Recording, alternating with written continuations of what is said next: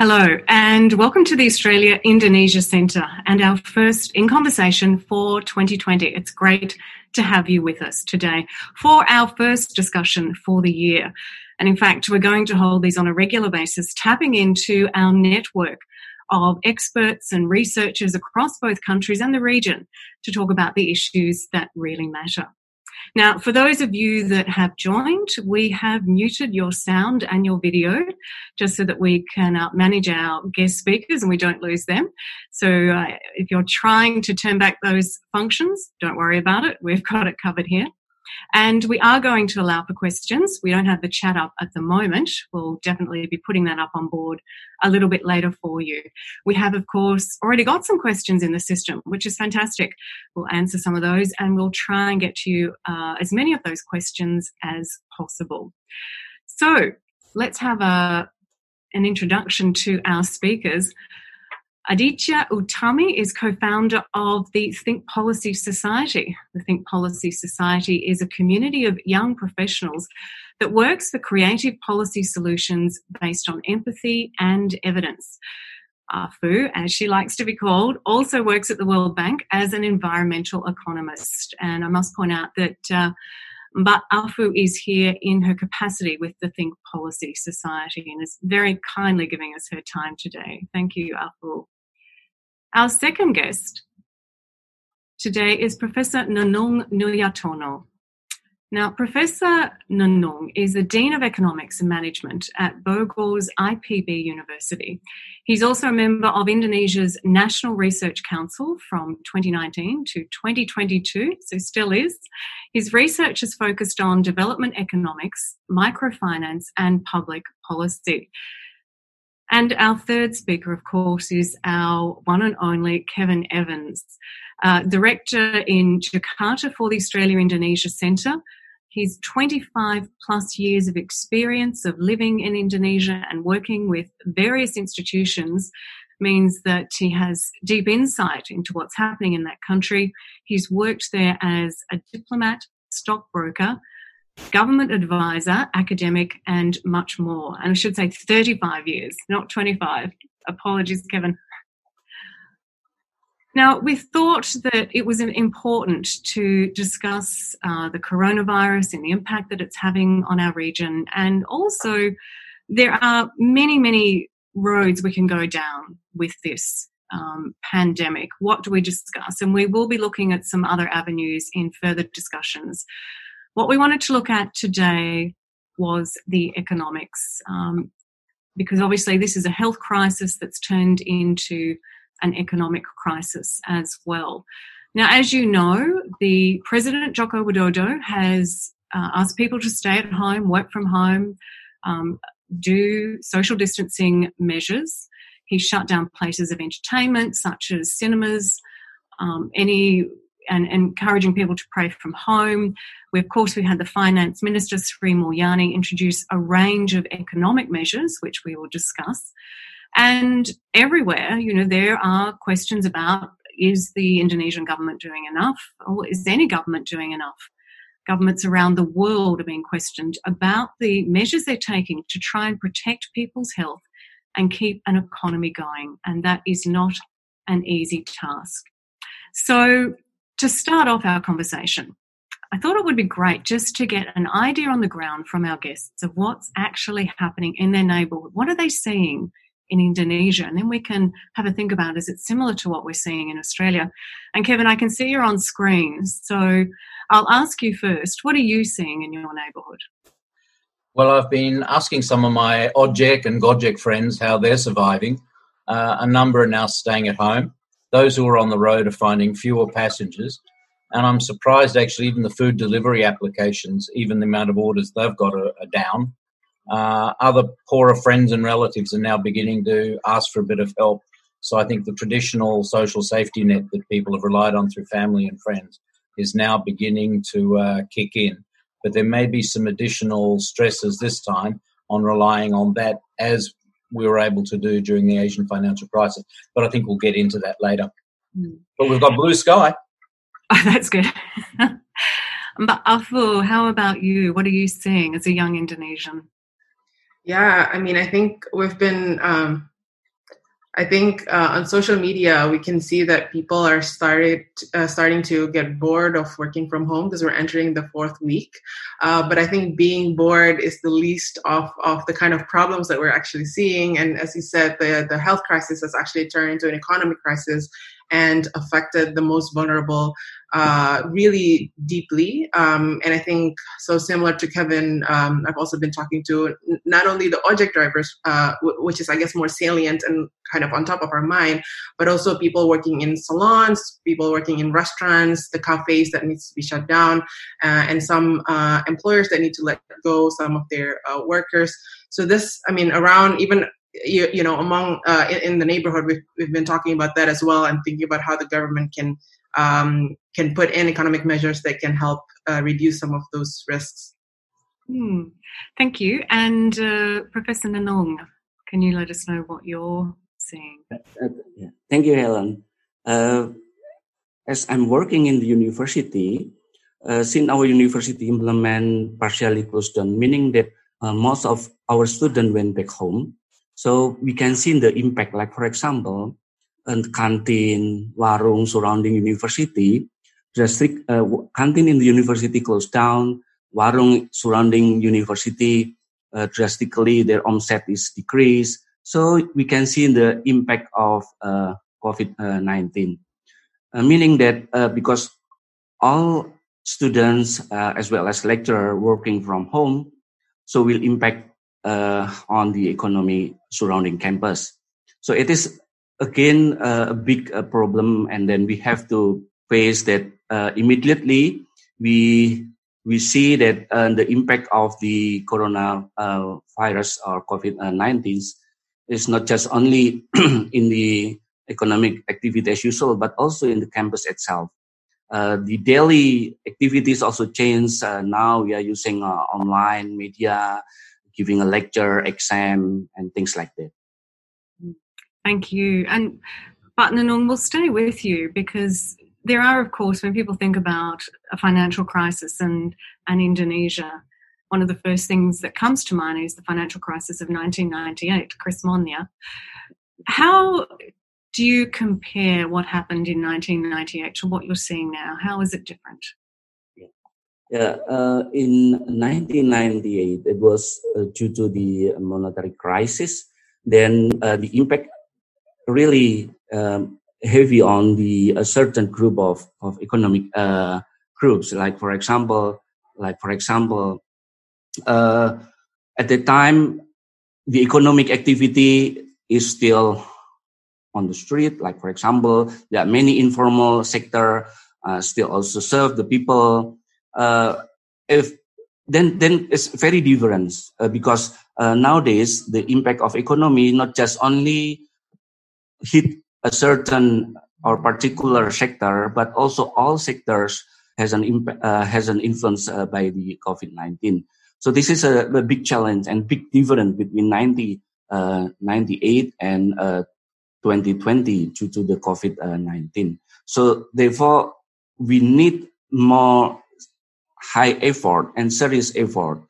As I mentioned you, uh, the impact is from um, the impact also hit um, micro, um, micro and medium enterprises. When the crisis 1998, uh, small, micro, and medium enterprises was as a backbone of our economy. The informal sector there, and then the consumption is still keep maintained. But we can see now is very different. The uh, warung also decrease in the, their onset so the, the impact on the uh, micro, small and medium enterprise is quite also high, not just only in the big company, but also uh, the informal sector. So again, we have to look on, on that uh, issue that this is uh, different, uh, different uh, circumstances in 1998 and to 2020. Thank you for that. And lovely to see your son, by the way. it's a new working from home hazard. Back to some of the serious points that you've raised, and, and perhaps we'll pick up on Krismon and comparisons a bit later on in the conversation. But Kevin Evans has been doing a bit of research, um, looking at some economic historical data and also what is happening now. And Kevin, could you give us, uh, I guess, an overview of what you see happening in Indonesia and Australia and, and other parts of the world in terms of the uh, economic hit that is being taken? Well, I think the first point to note is that is that we're seeing an unprecedented downgrade in projected rates of growth. Uh, so I've done a little bit of work with the G20 economies, working on some work put together by the Economist Intelligence Unit. So it indicated they were projecting at the late 2019 that this year we'd have a, a kind of a balmy global expansion of 2.3%. This has now been revised within a couple of months to say a global contraction of 2.2%. That, that's a, a tremendous change in an incredibly short period of time, a 4.5% shift basically in global projections. Now, the, the G20 nations represent 85% of the world economy, so that, that's why I've, I've given a bit of a focus there. So you can see on the chart here that the, the regions of the Americas and, and Europe are looking to see the sharpest downgrades in growth.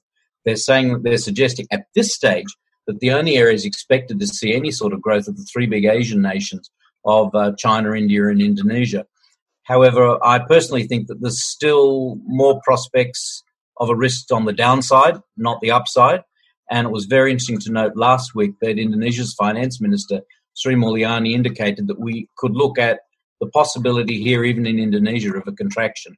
Could we take a look at the at the, the next chart, which I think clears away most of the others and leaves us with a sharper focus on Indonesia and Australia? If that chart was available. Uh, so when we when we see this, or when we do look at this chart, what it's showing actually is that both Australia and Indonesia will be somewhat less uh, impacted in terms of downgrades on economic growth than elsewhere. Even so, the likely actual performance uh, will sh- will be the worst that Indonesia's produced since the Asian financial crisis of 1980, uh, 1998. And in fact, for Australia, we have to go back to 1983 to look at a contraction of the of the scale that we're looking to now. So, really serious stuff. Mm. Uh, quite sobering statistics, and you know, as we know, just probably at the start of understanding what's happening.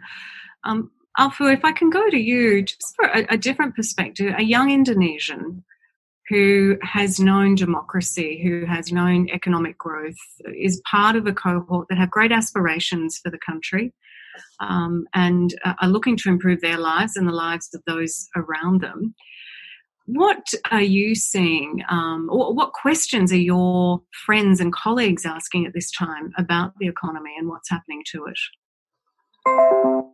Yeah, I think on the general population, you know, the young people on social media and just in general have this sense of uh, basically a looming sense of uncertainty and inaction from the government in terms of what they're working on to as a response to this, uh, I guess, health crisis and economic crisis.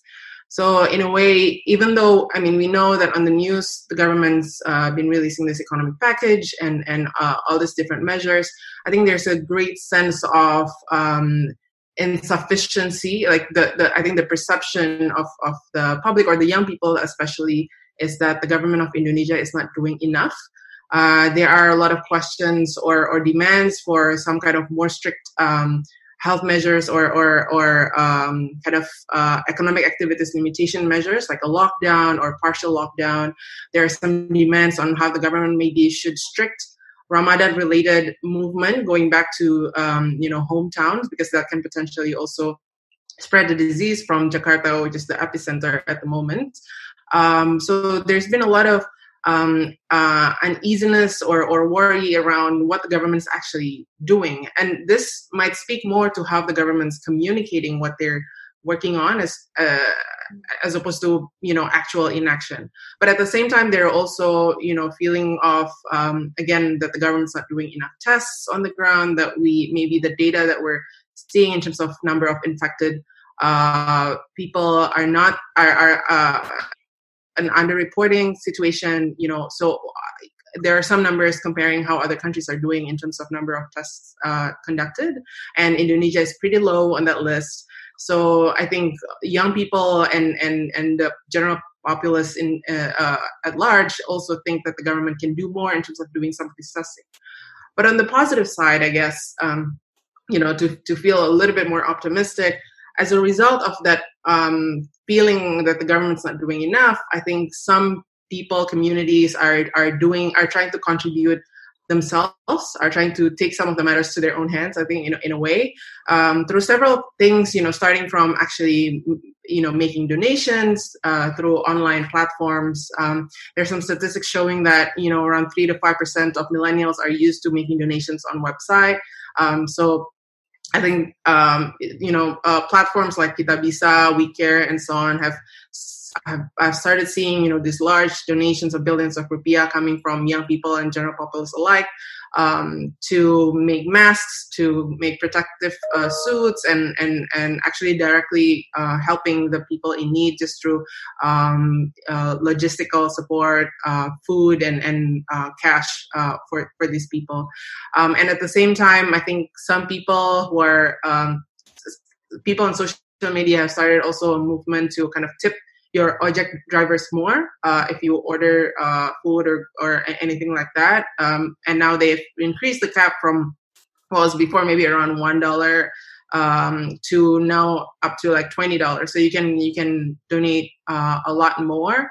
Um, and also uh, the most exciting one I think is this like buy your ojek uh, driver lunch movement where you pretend like you're ordering uh, GoFood, but at the end you ask the ojek driver to actually take the food for, for themselves. And I, um, and I, I, think it's it's quite encouraging to see that you know there's this uh, movement or like self reliance to some extent that the community is trying to to help each other beyond what the government beyond the economic packages that the government's uh, preparing. Mm. Thank you. That that's really interesting, especially that civil movement, which is strong in Indonesia. That sense of the community needs to step in here. There's a gap, and, and we need to help out. So, Professor Nunung, if I can go to you then, um, Alfred's mentioned some of the that the government has taken some measures, and I'll just refer to my notes to make sure I've got this correct. There is about uh, 40 billion Australian dollars announced in total so far um, rupee of 405.1 trillion. And the finance minister Sri Mulyani announced some extra measures following Joko Widodo's, the president's announcement. Now, part of these measures include uh, a budget for the pre-employment card program that will be sufficient to cover 5.6 million laid off workers, informal workers, and micro and small business owners. There are two tax measures to help the manufacturing sector. There are some economic recovery programs, including credit restructuring and financing for small and medium sized businesses. And there's even uh, in the in a Perpu, which was the, the president's decree, um, allowing the ability for the debt to GDP to increase. What do you make of these measures? Are they going to have an impact? Are they having an impact? Will they be enough? First, the important effort should be directed how government uh, flattening the curve is very important. Since uh, if the effort the government to flattening the curve is not happening, then it would be a serious problem. Even there are huge uh, money uh, to be uh, fiscal stimulus uh, for different purposes. So that's why, like in, in rupiah, there are around 75 trillion uh, rupiah directed for the health recovery and then for the protective equipment. Uh, this is very important for the frontline uh, doctor, nurse, and other uh, voluntary people, young people that really hand uh, in hand uh, trying to battle COVID-19. once we success to reduce the spreading of COVID-19, then we uh, simultaneously we can start to provide a different uh, fiscal policy. Like for example, as as as also stated, uh, how important the uh, social safety net around 110 trillion rupiah will be directed for the uh, social safety net. It is very important since there are also still around 9% people below poverty line. And moreover, it's also still around, uh, let's say, 9 million people or 5 of uh, 5% uh, ex- living in extreme poverty. So this is very important. it is almost similar with 1998 when there's when the crisis hit the economy then the number of poor people will increase so that's why quick response from the from the government should be needed not just only in uh, by central government but also local government is uh, can can work together with with the central government another important point is like uh, incentive and the uh, credit for the uh, call it uh, credit usaha rakyat kur. Uh, it is also very important, as I mentioned you. In 1998, uh, small, micro, uh, medium business uh, is very important. Now they really influence and uh, have a big impact uh, by COVID-19. So that's why the relaxation of the and the flexibility of uh, medium, uh, of small and micro enterprise paying a loan is very important and needed. And also the the 150 trillion program from the government to recover economy. So we have to again see if the if this all uh, fiscal stimulus really targeted to the people. The question is that whether uh, the people that needed to uh, have this kind of assistance is receive uh, a certain number that government plan. So how government can make sure that the targeted people is uh, really benefit from the uh, fiscal policy stimulus. And when we see the different uh, action taken by uh, G20 countries, it's almost similar. Like for example, how we can put uh, a certain amount of money to uh, for fund the health and economic recovery for medium small enterprises and as well as for uh, relaxing the credit. And the important question is that uh, you rise as in Perpu that government just I think yesterday the Ministry of Finance met with the Parliament asking about uh, the the approval uh, of the deficit um, the, the, deficit uh, above 3% of GDP. Uh, it is again uh, very important if we just take 3% uh, from the GDP, then the fiscal room of from, from uh, the fiscal room of the government is very tight. So by relaxing the deficit uh, until 20, 2023, then the government have uh, enough room to maneuver and then to give a stimulus of uh, economy. But again, the question is how government really can target it all the program to the people that are needed uh, from the assistance. I believe that the number of poor people in Indonesia will increase. Indonesian government have a target to make a zero extreme poverty by 2024. Of course, this program will be delayed for a bit because uh, all economic sector hit by the COVID-19. Yeah, to me, again, uh, all sectors, all government institutions should uh, make sure that the program is uh, on target. This is my, my response related to uh, the uh, fiscal stimulus just issued by the government. Mm, thank you for that. Thank you, Professor Nunung. And Kevin Evans, you've also been doing some numbers based on uh, the government's announcements around the kind of fiscal stimulus and, and help that it hopes to put out into the community. Perhaps could you just take us through and show us how those um, how, how that program stacks up against what you're seeing economically? Okay, well, I think the first point to note, and this would underscore what uh, Pak Nunung said before. Uh, this particular economic crisis is unlike others we've faced before. It wasn't caused by some fundamental integrity or other flaw in the financial system. It wasn't caused by some traditional cyclical imbalance in the macroeconomy.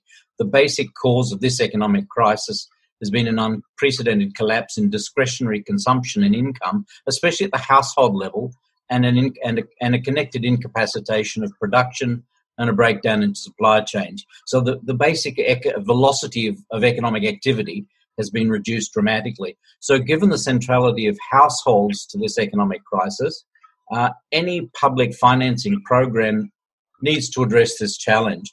And I actually believe that the package announced through the emergency uh, government regulation you mentioned before, the Perpu uh, of the 31st of March, I think contains an appropriate focus there. So it's valued, valued as you mentioned before, at 40 billion.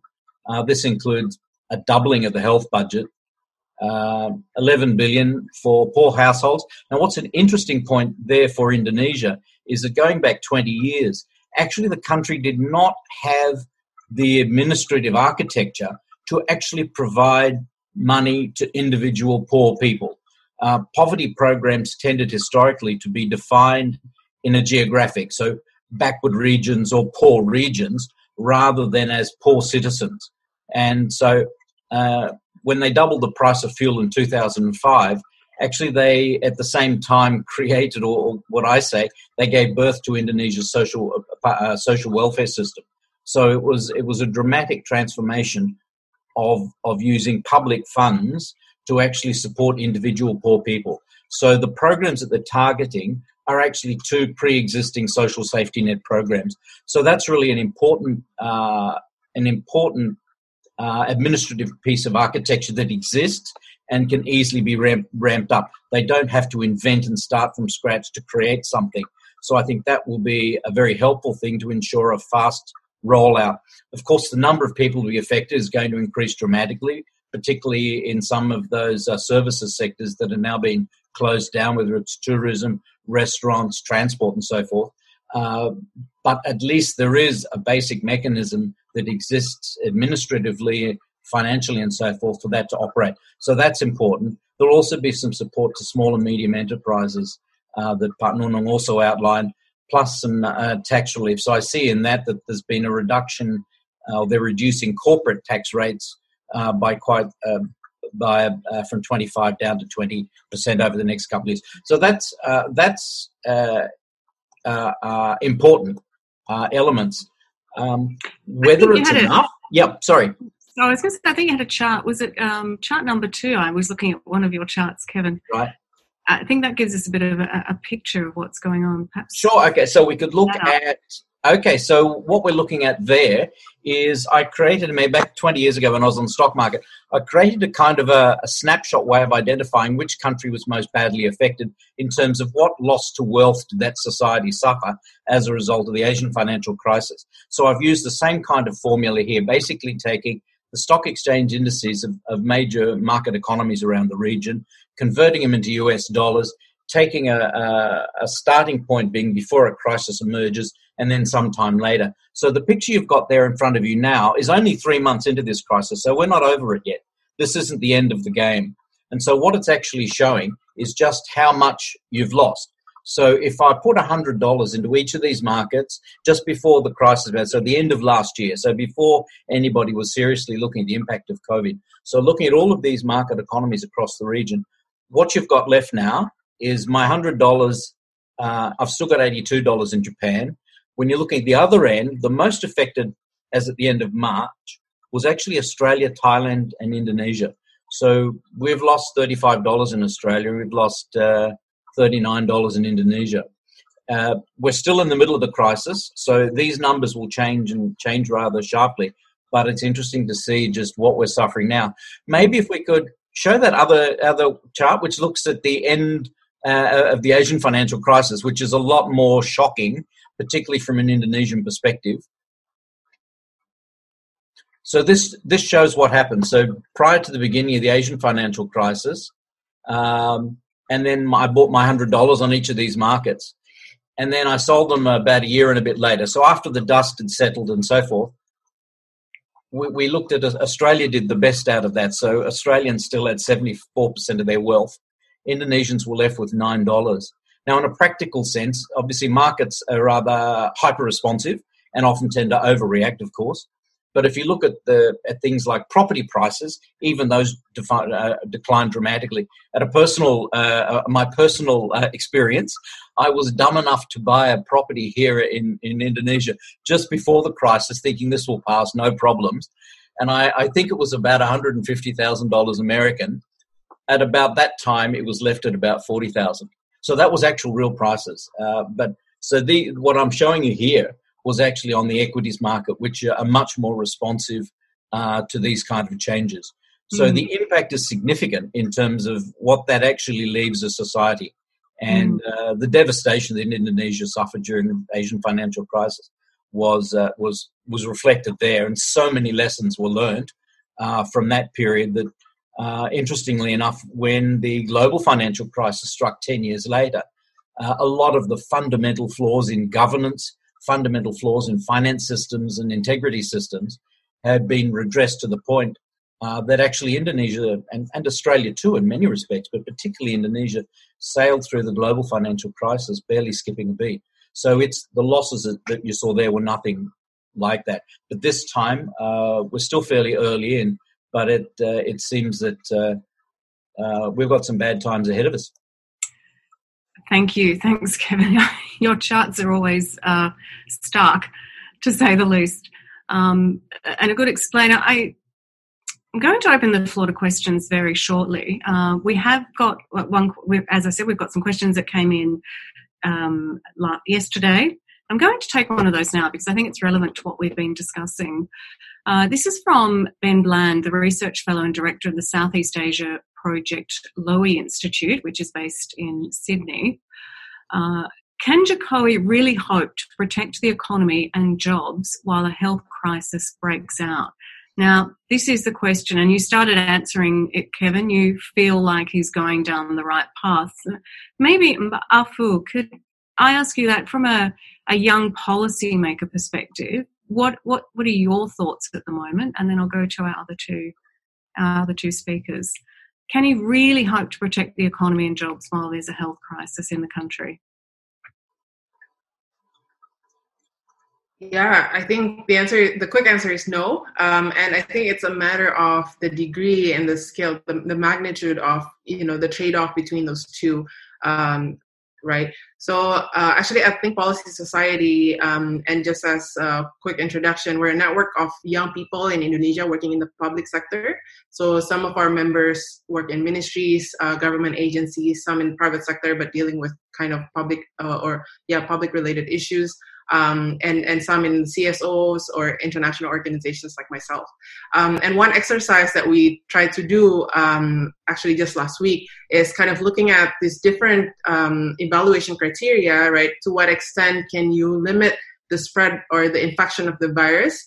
Uh, vis-a-vis you know how much you want to contain the economic recession um, and thinking about the economic effects both in the short term and in the long term right because um, i guess the more um, aggressive measures you introduce today will you know create a, a, much bigger shock to the economy in the short term. But if it, it allows you to kind of limit the length of the spread or you know how, how big the health crisis is then it's going to allow you give you more time in the long term to actually recover uh, the economy. So, so we did some of this um, exercise just to kind of be thinking. I mean, we don't have the answer per se because it was like a one workshop exercise, uh, but I think it helps us to think about putting our shoes kind of putting ourselves in the government shoes and thinking about all these different trade-offs and how what ultimately needs to be what the decision decision makers need to be thinking about is what are the most optimum i guess the most cost effective way to contain the health outbreaks uh, vis-a-vis trying to make sure that the the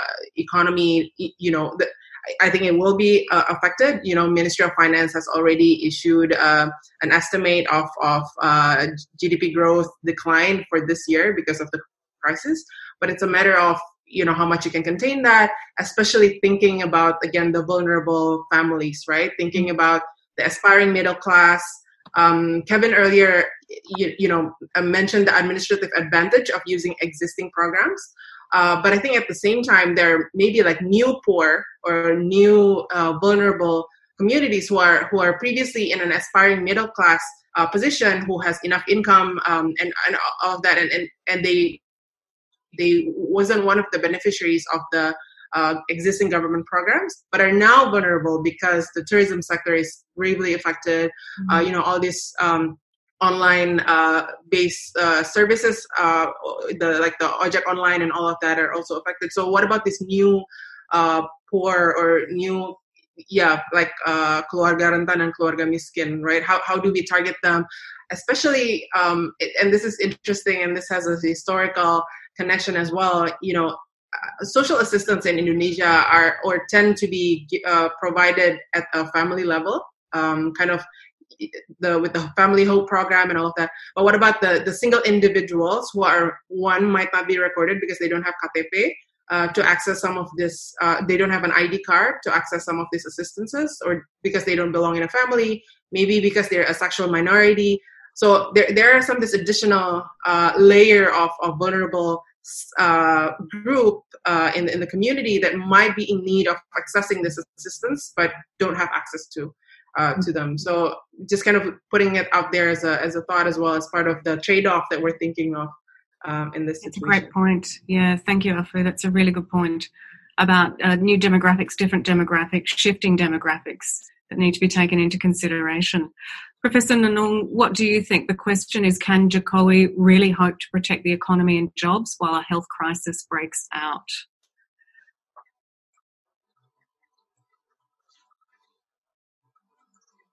Yeah. Uh, Tough question. so, sorry, Helen. It, tough question, really. It's it's it's a hard one to answer.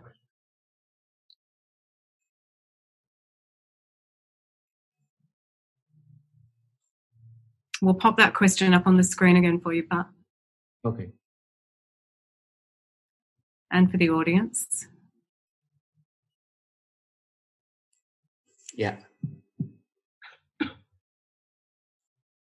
Yeah. Okay. Uh, this this is interesting question. Uh, if we see the the the evidence in Indonesia nowadays, people from Jakarta or migrant people now back to their hometown. Is it the rational decision, or how we can think why people still back uh, on uh, their hometown. Of course, we can see if they are still living in Jakarta, for example, they don't have enough income because many migrant people uh, working based on uh, some of them working in the informal sectors. Now, informal sector is closed down. Uh, so then the they, they try to decide to go uh, on their hometown. since we know that some of the, the, people uh, they they they have a big hope. When I back home, then I I the social capital gotong royong in my hometown is still uh, uh, strong enough. So that's why I decided to back home. But then again, the question related to whether the Jokowi program uh, strong enough to recover the economy due to the COVID-19, again, it is depend on how effective program deliver to the people uh, vulnerable people from the vulnerable family because they they really hit a, a, a strong uh, by the COVID-19. And uh, second, and that I also want to propose or to answer the question is related that uh, are the the around 450 trillion rupiah enough uh, to protect the Indonesian economy? Since the epicentrum uh, in Jakarta and mostly in Java. And Java is the center of economic growth in Indonesia. Around uh, 50 to 90% of economic growth come from Java island. So that's why, again, it is very important uh, to know how Java economies can struggle. And Java economies, uh, Java island economy, I mean, can still uh, keep maintain the positive uh, growth. Even, of course, the economic growth will decline drastically. Uh, are there still any room for the government to improve their economy? One uh, emphasize that I already mentioned earlier that it's depend on the government response. And if they, uh, the, the response is on the right way to flattening the curve, we can then um, make it shorter the duration and the deep of COVID-19 but if the response of the government too late, then I will, of course, be a doubt whether the economic of Indonesia can immediately back to the normal. Back to the, back to uh, 1990, uh, 1998, it will it took around two years after our GDP minus, then back to around 40% growth. Uh, we plan to have a 5% point something uh, this year of our economic growth.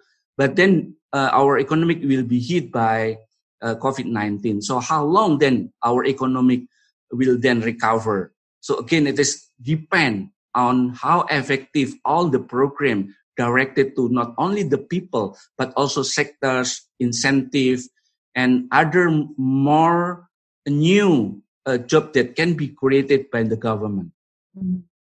Thank you, Professor, and thank you, Afu. I'm going to go to another question because it, it does touch on the economics, but also uh, ties in a bit with what you were saying, Professor Nunung, about what you're seeing on campus and what you're saying, Afu, about young people and, you know, them, they have a better lifestyle, but maybe, maybe that's now at risk, um, which will come down to including education and what's going on with education. And uh, I, I'm just bringing this in now because I think it might progress the conversation in a useful way. And we also have a question from the audience. Uh, Erica Tippett, who's a project manager at Monash University, asks What areas of education and research are at risk in the economic downturn, and how can partners assist their Indonesian colleagues in recovery? I'll give you a moment to think about that. Um, perhaps, Kevin, I'll go with you first. I know that this is something you've been keeping an eye on, but I'd be very interested to hear from our other guests as well. And just to let people know too that the um, the chat line is open. So if you would like to ask a question, you can type that in to the chat box, and uh, and that will get to us, and we'll have a look at it and see if we can get it to our presenters, our, our panelists. So, Kevin, what areas of education and research are at risk in the economic downturn? Well, I think um, obviously anything that's face to face is is going to have uh, some immediate difficulties. Uh, I think also we're going to see an explosion of online uh, work. So perhaps actually the the the digital uh, education space may actually be uh, coming into its own. It's been growing quite quickly for several years, but there may actually be space for some accelerated growth. So as we look to the new normal after this settles, uh, we may see more of that sort of thing, uh, universities online and so forth. Um, so I think a lot of a lot of uh, a lot of the education is, is physically being closed down steadily. Uh, universities probably before others. Uh, schools less so, but then a lot of people don't have access to online, so a lot of kids are simply not getting anything, and so that that'll be a major problem for those uh, for those children. On the research side, uh, there'll no doubt be a quick readjustment as, com- uh, as universities and companies pour a lot more resources into trying to work out uh, how they might be able to uh, engage in research focused on dealing with this immediate crisis.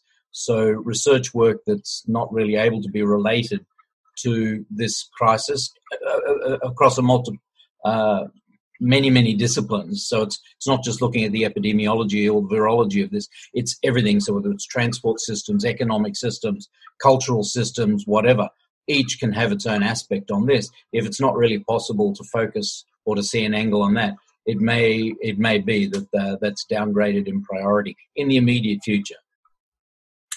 Afu what are your thoughts on this? Education risk how can we work together? How can Australia help Indonesia, perhaps?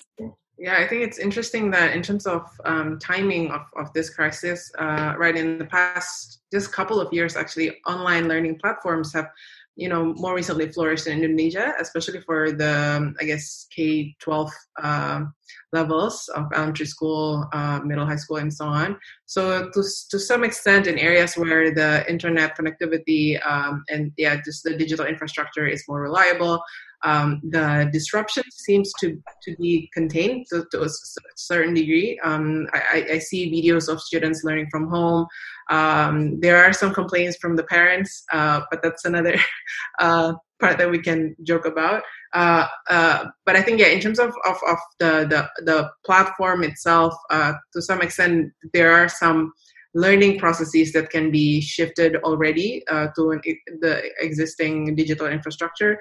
And it's interesting that some of my uh, juniors in college, uh, people I know who are still um, kind of going to university, actually say that um, to some extent the learning process has become more effective with less distractions um, in the in the classroom. Um, but maybe this is not for everyone. Maybe this is more true to the uh, to certain learning styles. Um, but in terms of research, um, I'm guessing that it de- again depends on the discipline. Um, some of the research that you know can can be done or has been done um, through um, more of a kind of like desk or uh, literature based uh, work, you know, data, uh, existing database work can can still you know continue. I I myself am an economic uh, an environmental economics researcher, and I see very minimum distraction uh, or disruption to um, the work that I'm working on.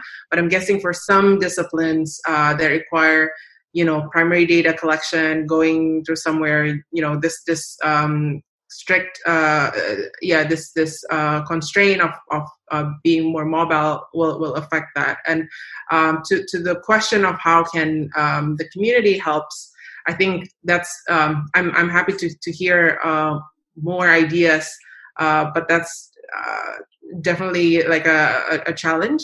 And also i think uh, and i think this is true for many people who has have just started doing research in the past two or three months. Um, kind of having this existential research question as to whether my research is still relevant against this new you know economic crisis. Like how can i make some of the policy recommendations that i've started writing re- still relevant you know amidst this new situation? Because it's it changes the whole um, economic landscape you know um, some of the uh, questions around i mean in my case natural resources management uh, type recommendation. Like how can we make that still relevant or even more relevant uh, to this post-COVID situation. Kind of thinking about maybe you know how land-based uh, labor-intensive jobs can be a potential response to you know creating uh, or re- recovering the economy. Um, you know, anticipating maybe an exodus. I don't know if that's too big of a word, but you know, people maybe moving back to the rural areas as they uh, lost their jobs in the city centers.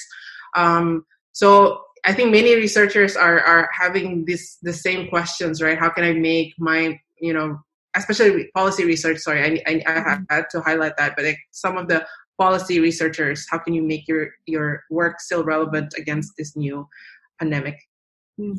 And you mentioned then the workers moving back to the country. Professor Nunung has raised that as a concern in terms of managing the health aspect of it and controlling the spread. Um, is that something that's come up in your conversations? Uh, Would you are you looking at that shift potentially from city to rural?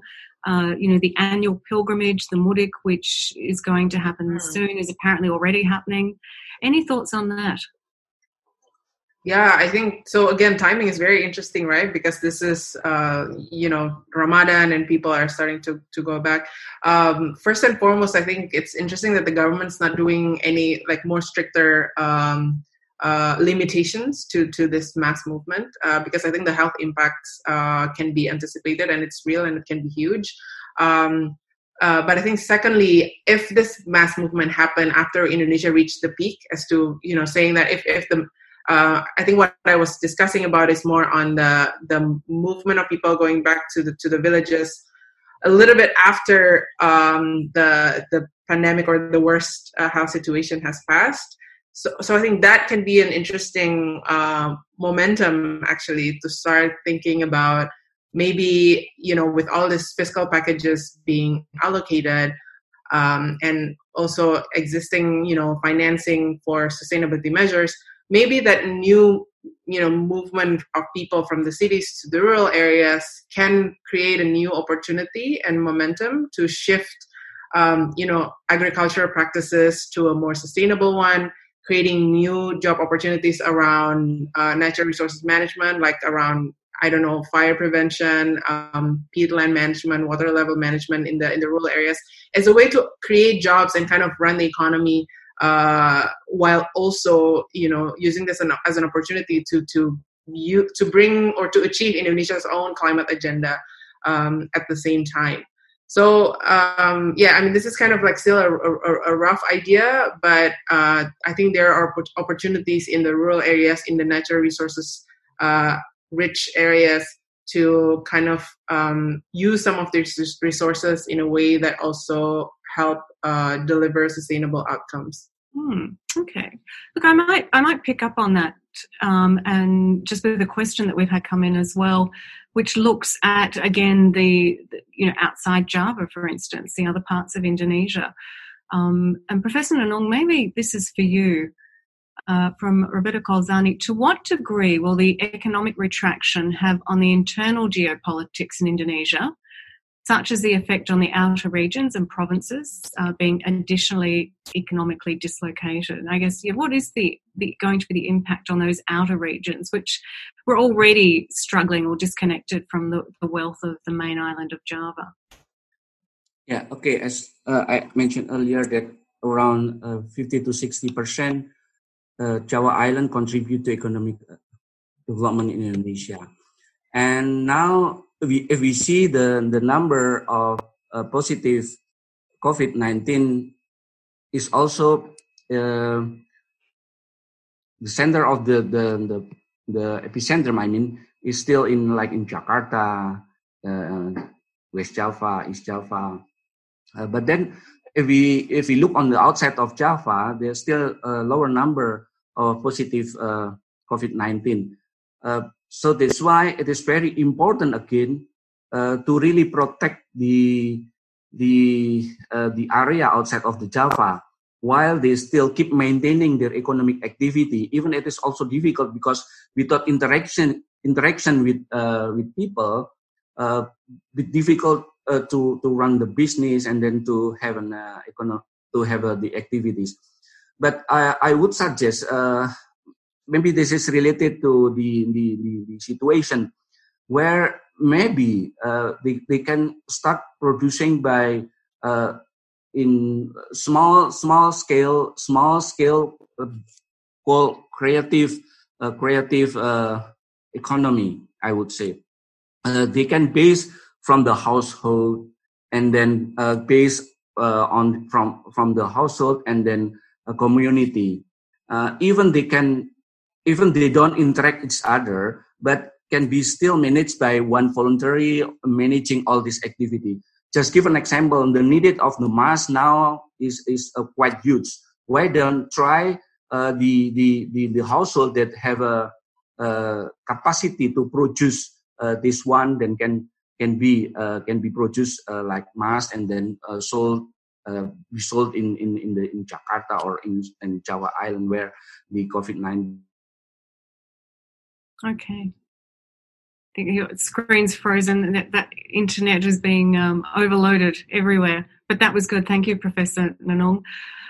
Uh, so many questions are coming in. We can't answer all of them. I'm sorry. I think two perhaps that we can finish on. Uh, one is around infrastructure. The government, of course, had huge plans for infrastructure investment in Indonesia uh, this year. Um, I'll get a brief response on that. And then, uh, close, I guess, to the relationship between Australia and Indonesia is the impact on tourism. And in Bali, in particular, we've heard of, of the devastating consequences of not having tourists. So the question there is around, you know, is when would we likely to see anything like that get back to normal? I'll just get two quick um, two questions and some quick responses from you all uh, just because we're running out of time mainly, but I want to get those in. So, firstly, infrastructure. Kevin Evans. Oh, look, I, I suspect this is not what we saw in terms of the new economic package, is not the last. Uh, there will be additional readjustments of investment priorities. And I wouldn't be at all surprised to see some of those kind of, of investments, even on infrastructure, although they're still arguing they're going to push forward. I wouldn't be surprised to see some uh, shunting back uh, in order to provide more immediate support to the current uh, urgent situation. Mm. Afu, you can answer one, both, or none at all if you choose. Infrastructure, yeah. of course, huge area for public policy. Yeah, yeah, it is. Um, yeah, I think it, it really it, it depends. I think um, also when we're thinking about infrastructure i guess if we're thinking about how to leverage village fund for example to build infrastructure in the rural areas in a way that can help generate again rural jobs and and which will be critical um, after uh, i mean as part of the bouncing back uh, the economy. Um, but I, i'm guessing large infrastructure projects you know finding allocating resources would be difficult at the, in terms of the state budget and uh, you know bringing more investment from from uh, foreign um, uh, will also be challenging. So I, I, think it really depends. We have to break down the infrastructure conversation into several subsectors. Yeah. Fair comment. And just on the the Bali uh, comment, which may seem flippant, but it's not because. No. It has such a, a wide impact. I mean, I'm just reading a question here. Our school is provided for underprivileged children in Sumba Island. And every year we send 60 students to resorts and hotels in Bali. Our school is now closed and with no real time. We don't understand when we'll reopen in the future, and our alumni have been sent back by their employers. Is there any rough prediction when the economic situation can be better again? And that just sums up just one of the challenges facing the country. Professor Nunung, any thoughts on that? Yeah, based on many predictions that the peak of this COVID-19 in Indonesia will be either uh, June or July. So uh, I predict that our, three months afterward, we still trying to normalize all economic activity. So hopefully by at least the la- last quarter of this year, we start uh, to recover our economy. So I uh, highly put emphasis for uh, friends in Australia, uh, please come to Indonesia, in Bali particularly, or other uh, tourist destination once we get a normal again. Of course, the tourist is one of the, the biggest uh, sector that hit by uh, COVID-19. Hotel, restaurants, and other uh, art and, and, and related job to tourism, transportation, logistics. Now is getting down. And finally, Kevin, your predictions on how long it will take Indonesia to get through this? Well, I think uh, much of it is going to depend on how the actual the health side is going to be managed. Um, I have to say there was a bit of criticism that the government hasn't kind of put military on the roads to stop people moving, uh, much as say they did in India. I think what the Indonesian government's been doing is actually setting in place mechanisms so people feel comfortable about staying where they are. So those new welfare, the social safety net programs, frankly, have to be put in place before you then start really trying to stop people moving.